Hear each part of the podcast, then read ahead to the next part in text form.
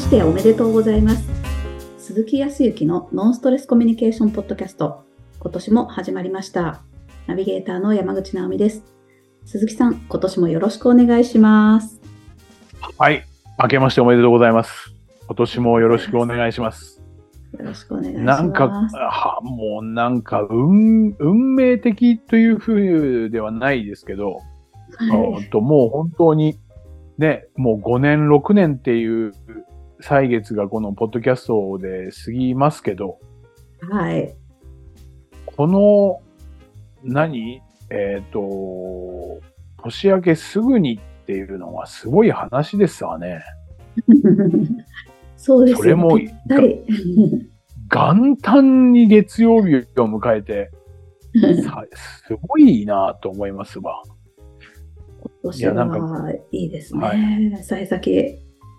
幸先いいですね。はい。だいもう、もう、最高な一年になりますね。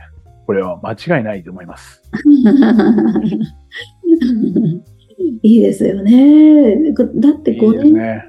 5年以上、あの、このポッドキャスト始まって以来ですもんね。うん、ほんと。こはそこは何かな？ないよね。1日って多分ないもんね。はい。いや、ほんと、5年やった賜物ですか。素晴らしい。これね。はい。なんかこう、あの、暦、暦で言ってもね、この1月1日って今日はね、転写日って言って、えっ、と、まあ、一番その、暦の中では一番こう基地とする日なんだよね。暦の中でね。いろんな基地とする日はあるけど、大安とかもあるけど、ははいい。もう何よりもこの1月1日っていうのはすごくいい時らしいんですわ。うーん。そうそうそうそう。もうそれもあるから、なんかその時にいきなりね、こう始められるっていうのは、すごい嬉しい話だな。はい。なんつったってね、そう、転写日のね、えっ、と、一粒万倍日っていう、そう、あの、いいあ、あ。はい、はいえっ、と、日取りなんですよ。まあ、大安じゃないんだけどね。うーん。そう。そして今年は辰年なんで、上り竜とかって、やっぱ竜ってのがガーみたいな。ああ。はい。勢いがこう乗っかっていくみたいなですね、そういう年になるでしょうという予測なんですけど。うんうん。まあそんな感じで今年も本当にぜひぜひ、あの皆さんもこうお聞きいただく中で何かのこう気づきですとか、多少のこうエネルギーになって、よーし、ちょっとじゃあ行ってみようか、みたいになっていただけたらいいかなというふうには思いますんで、本当によろしくお願いしたいなというふうに思うんですけども。はい。はい。まあ、ところで、ところで本題と言いますかね、今うん、直美さんから明けましておめでとうございますっていうふうに言っていただいて、まあ私もあた明けましておめでとうございます。今年もよろしくお願いしますっていう話。ここからね、やっぱり、えっ、と、年明けたら、えーうんスタートをするわけで、これはもう日本人は誰しも言っている言葉だとは思うんですけどね。多くの方が。はい。こうちなみになんですけどね、こう、明けましておめでとうございますっていうのは、何か深い意味があるのかどうなのかって言ったときに、直美さんは何かご、ご存知ですか？いやー、ただ単に年が明けて、おめでたいっていうことじゃないんですかねっていう、あんまり全然考えたこともなかったですよ。深い意味あるんですか、うん。そう、あの、まあ、僕もこれ、あの、昔々から知ってるわけではなくて、ここ数年で、えっ、と、あ、でもまあ、もう、ちょっと時間は経つかもしれないここ数年だね、数年でお話をお聞きして、ちょっと前にね、流行った部分、流行ったこともああの、そのことが話題になって、知ってらっしゃる方もお聞きの中にはいらっしゃるかもしれないんだけど、ちょっとね、理由があるんですよ。そうえ。ー、そうなんでね、そう。でね、えっ、と、これって実は、えっ、と、まあ、ある意味、目標とかを叶え、えー目標達成とか、夢を叶える方法に準じた言葉。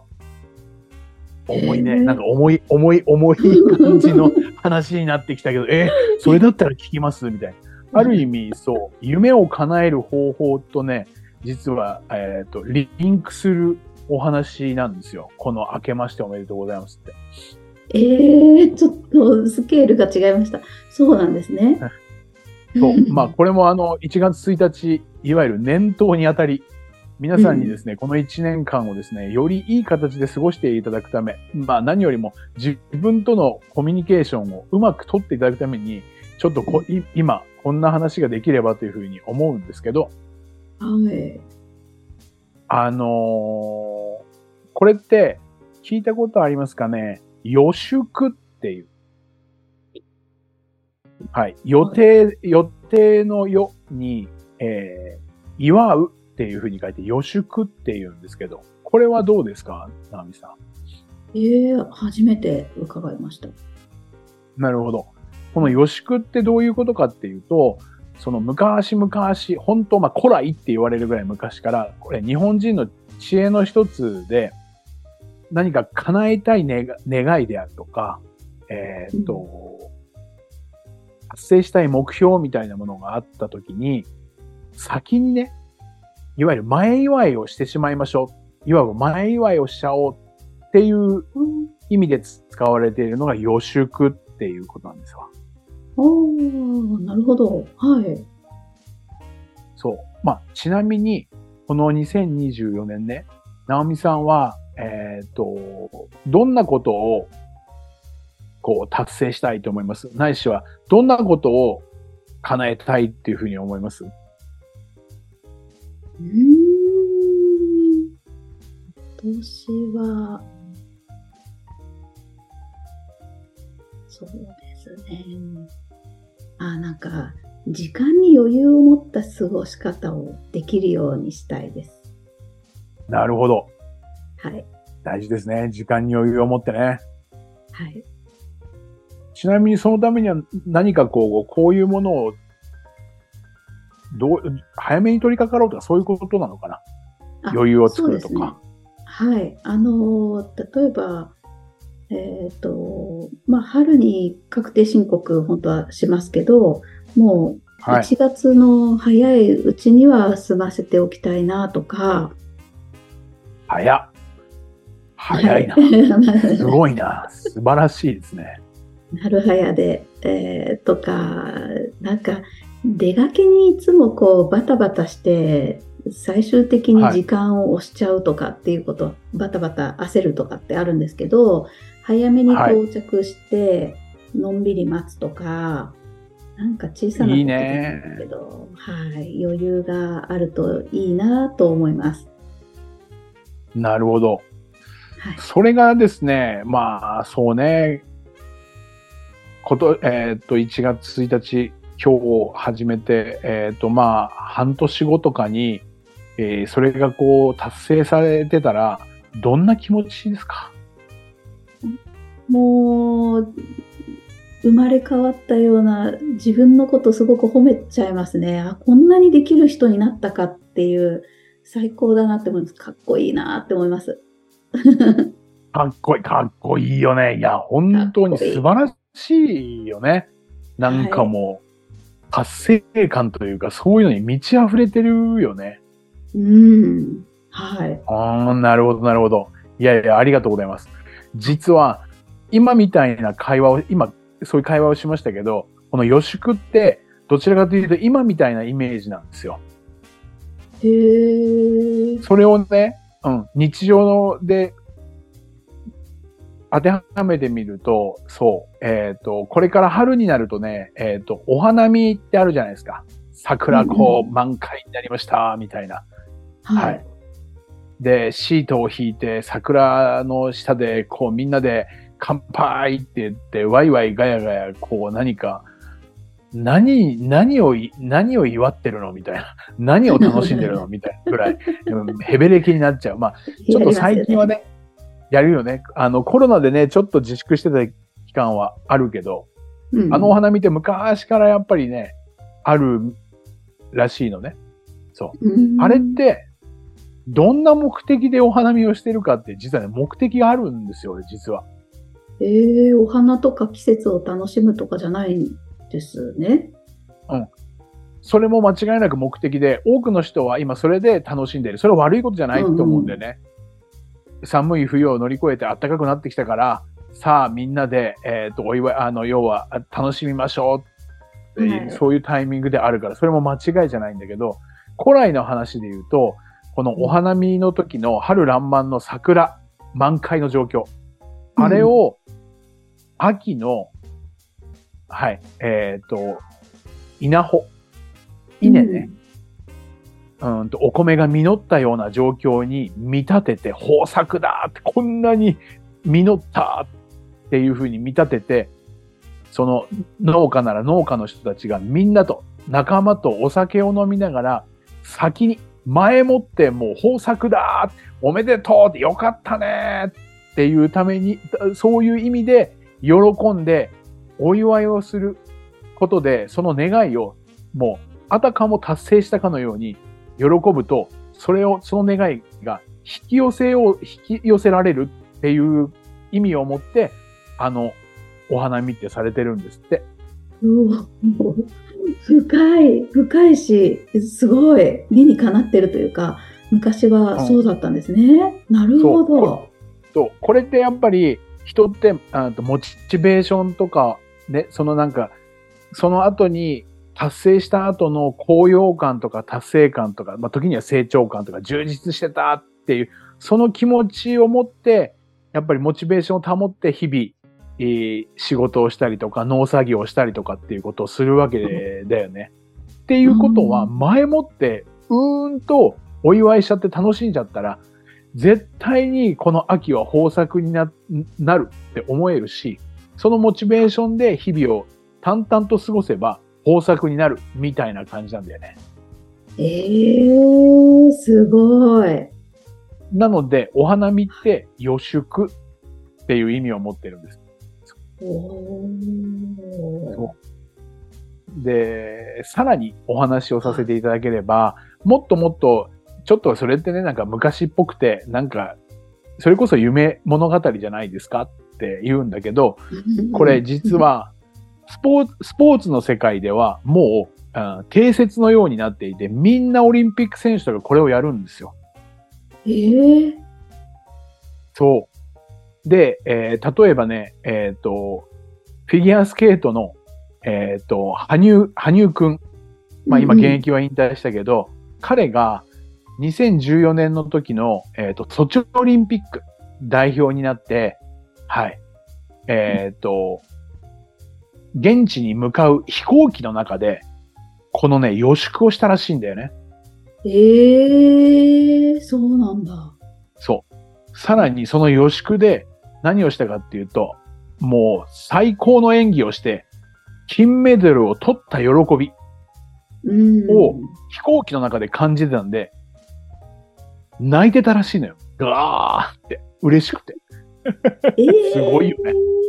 ああ、なるほど。イメトレみたいなことだ。そうそう、まさにイメージトレーニングなんですよ。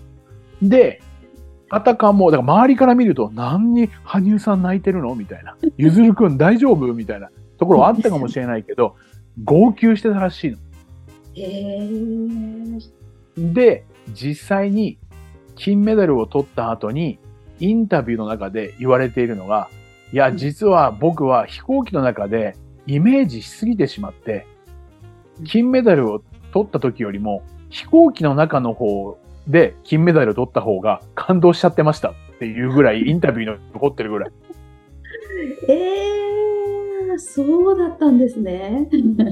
そう。そうすると、日本の歴史的なその背景もそうだし、現代でも今そういう、いわゆるイメトレっていうことをする。うんだから実際に喜びだとか幸せになったっていうことに、深く深くこう、浸っていたりとか味わっていることで、モチベーションっていうものが保たれたりだとか、気持ちが高揚したり、実は脳科学的にも、はい、いろいろな快楽物質とか、集中力もこれによって出てくるんだって。集中力が出てくるんだって。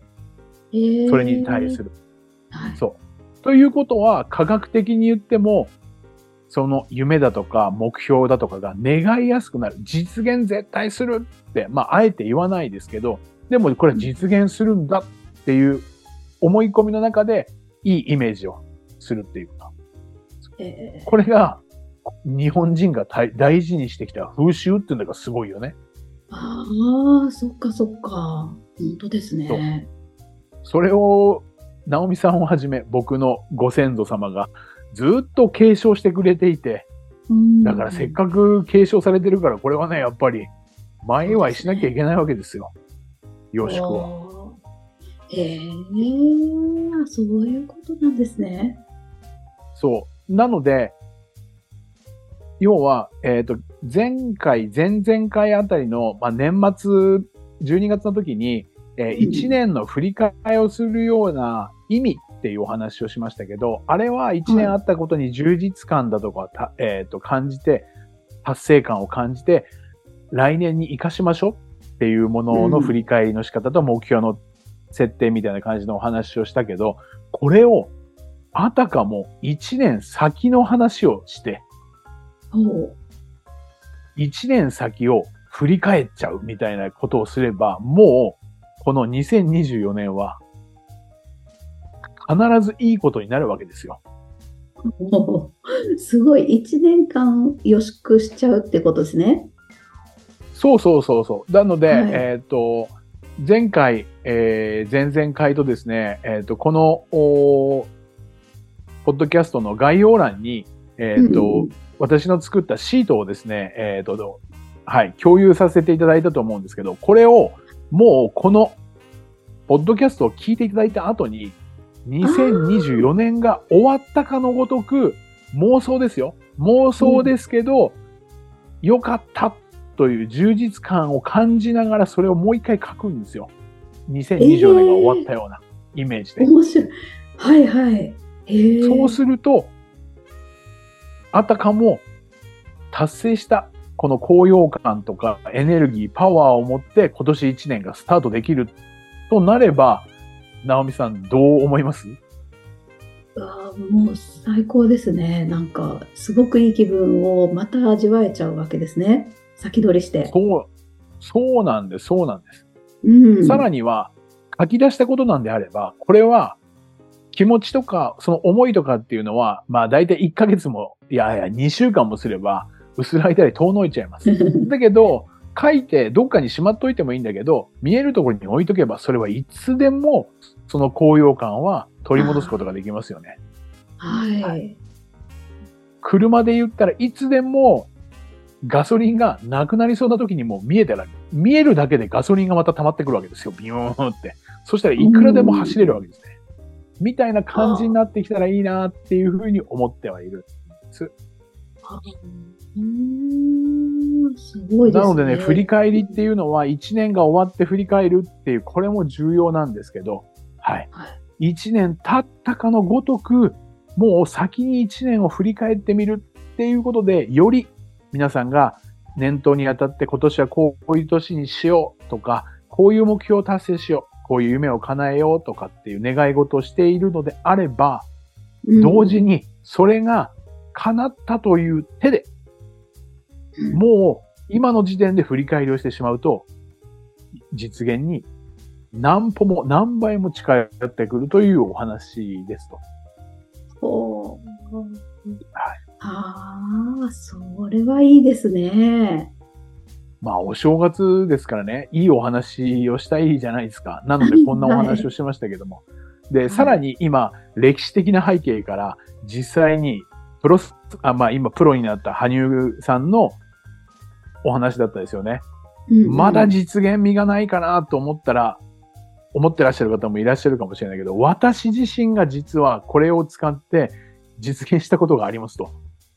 おまあ、ここからは私の単なる自慢になるかもしれません。はい。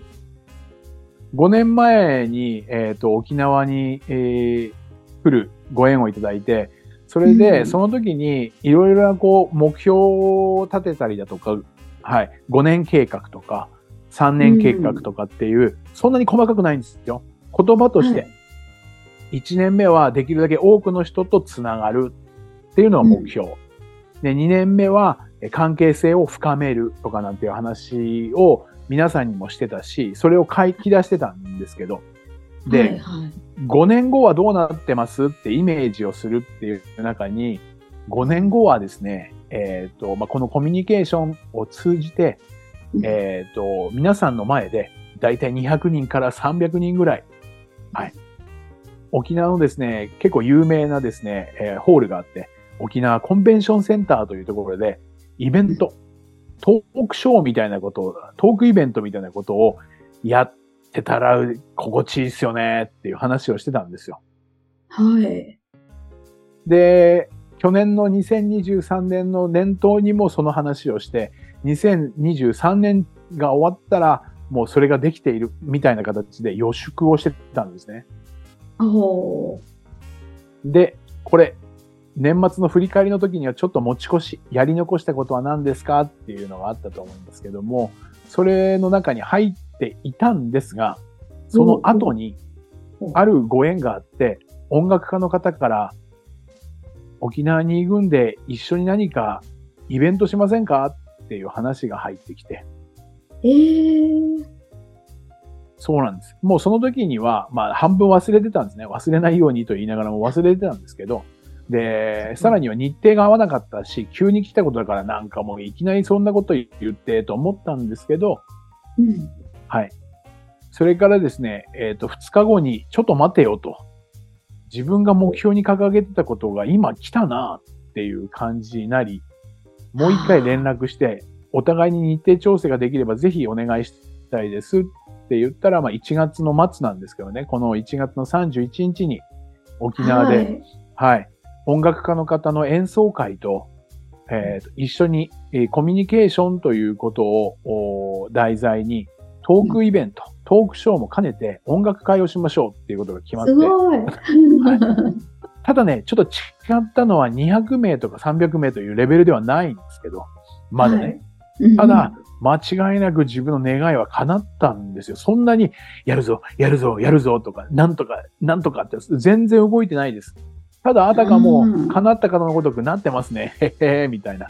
はい。ニヤニヤして言ってたことが、はい、現実になったっていうこと。これは、もうまさに僕は、これを証明しようと思ってやってたことはないです。結果、証明しちゃった。うんみたいな感じになったんです。すごい。なので、別にあの、私は騙すつもりはありませんし、はいうんうんえっ、と、変なことを言うつもりはないんですけど、はい。はい古来からの日本のそういう風習であるとか、時には羽生選手であるとか、他のプロ野球選手も、プロの野球選手、サッカー選手とかも同じことをしている。さらには、うんうんと、いわゆる、その、僕と同じような方たちも、それでいろんなものを実現している人を多く知ってます。はい。それこそ、えっ、と、叶えたい夢は何ですかって言ったら、あクルーザーに乗って、毎うん毎日のように、えー海が大好きなんで、えっ、と、クルーザーに乗って沖で、こう、揺られていたいです。揺られてます。それをイメージしますっていう人が、そういうミーティングに出てたんですけどね。そしたら、同じミーティングに出た人が言ったんです。はい、あ、僕実はクルーザー持ってるんですけど、ほとんど使わなくて、いつでも乗っていいですよ。その場でこう、夢叶っちゃうみたいな。すごい。ただその人の後悔は何かって言ったら、クルーザーが欲しい、手に入れたいとなってたら手に入ったかもしれませんけど、クルーザーに乗、毎日のようにクルーザーに乗って優雅に過ごしたいだけだったから、あくまでも借り物にはなるんですけど、でも夢叶ってますよね。頑張ってますよね。っていうことがものすごく多かったりとかします。ああ、なるほど。これは何かと言ったら自分の気持ち、感情というか感覚的なものとの付き合い方。なので、うんやっぱり自分とのコミュニケーションをうまく、はい、えー取っていくと必ずいい形になっていくので、ぜひ、せっかくの年頭ですから、皆さん、あの、はい。はい。ちょっと、これね、一人でやるのもいいんですけど、みんなで、そういう夢を語るみたいなことっていうのは、全部、現実になります。はい。サクッと言ったら、あの、明治維新あたりもそうですよ。坂本龍馬とか西郷隆盛とか上杉、はい。さんとかっていう人たちもみんなでこうなりたいよね。こうなってたら絶対にいい世の中になるよ。やろうぜ。そうしたらもう最高だよね。こういうものがこういう風になってるよね。はい。実はみんなで毎晩のように、はい。ちっちゃい料亭で、ね、っていう話は皆さんなんか理解できると思います。だからみんな予祝をして、それを願いを叶えているんです。ぜひ皆さんも参考にしていただければというふうには思いますと。はい。えじゃあ、明けましておめでとうございますの言葉には？そう、そこでごめんなさいね。はい、最後答えを言わなきゃいけないね。はい、明けましておめでとうございますっていうのは、本来2023年が明けて2024年になっておめでとうございますっていうイメージかもしれませんが、うんうん、本来って言っちゃったけど、本当の意味というのは、まあ諸説あるんですけど、実は2024年1月1日、今日、直美さんと明けましておめでとうございますと言ったのは、2024年があたかも終わって、2025年の1月1日を迎えることができたことを祝っておめでとうございますって言っているっていうのが本来の明けましておめでとうございます。ということで 皆さん、はい。今日は、今日からですね、三が日いっぱい言うと思いますけど、み、みんなに言いふらしてみてください。本当に。へえ、一年分ちょっと前倒しだったっていうことなんですね。それはすごいひっくり返るような話ですね。ひっくり返る。最短の予祝ですから。はい。始まったばかりなのに、終わったかのごとく、はい。2024年もいい年でしたね。いやー、でも本当にそれはいろんないいことがあっておめでとうございますって言ってるんです。2024年の1月1日に。それはすごい。ああ、これは幸先良かったです。1日の放送で。本当ね、そその話ができるのもまたなんか縁かなと思って。はい、うん。なるほど。いや、最高のスタートに。はい。そう、1月1日のその、さっきありましたけど、転写日っていうのと、一粒万倍日っていうのは何かって言ったら、えっ、ー、と、まさに、えっ、ー、と、一粒の、一粒のもみをこう、はい、巻くとですね、万倍になって帰ってくるっていうぐらいですから、うんうん、もうあたかもやっぱり今日よ、今日、明日、明後日予祝をすればですね、まあ今日できれば予祝してもらえて予祝をすれば、何倍にもなって夢が叶ってきますから、みたいなことも言われてますから、ちょっとだいぶスピリチュアル系によりましたけども、まあお正月ですからね、皆さんが、はい、はい、神社仏閣に行って、お願いをするのも、はい。ある意味同じような意味合いもありますから、ぜひぜひ。そっかそっか。はい。うんうん。そうですね。ぜひぜひ、あの、いいスタートを切っていただければと思います。ありがとうございます。はい、思います。ありがとうございます。それでは最後にお知らせです。ノンストレスコミュニケーションポッドキャストでは皆様からご質問をお待ちしております。コミュニケーションでのお悩み相談や、こんな時どうするの？なんていうご質問を鈴木さんにお答えいただきますので、皆様どしどしご質問ください。ポッドキャストの詳細をご覧いただきますと質問フォームが出てきますので、そちらからご質問をいただければと思います。それでは今週はここまでとなります。また来週お会いしましょう。鈴木さん、ありがとうございました。ありがとうございました。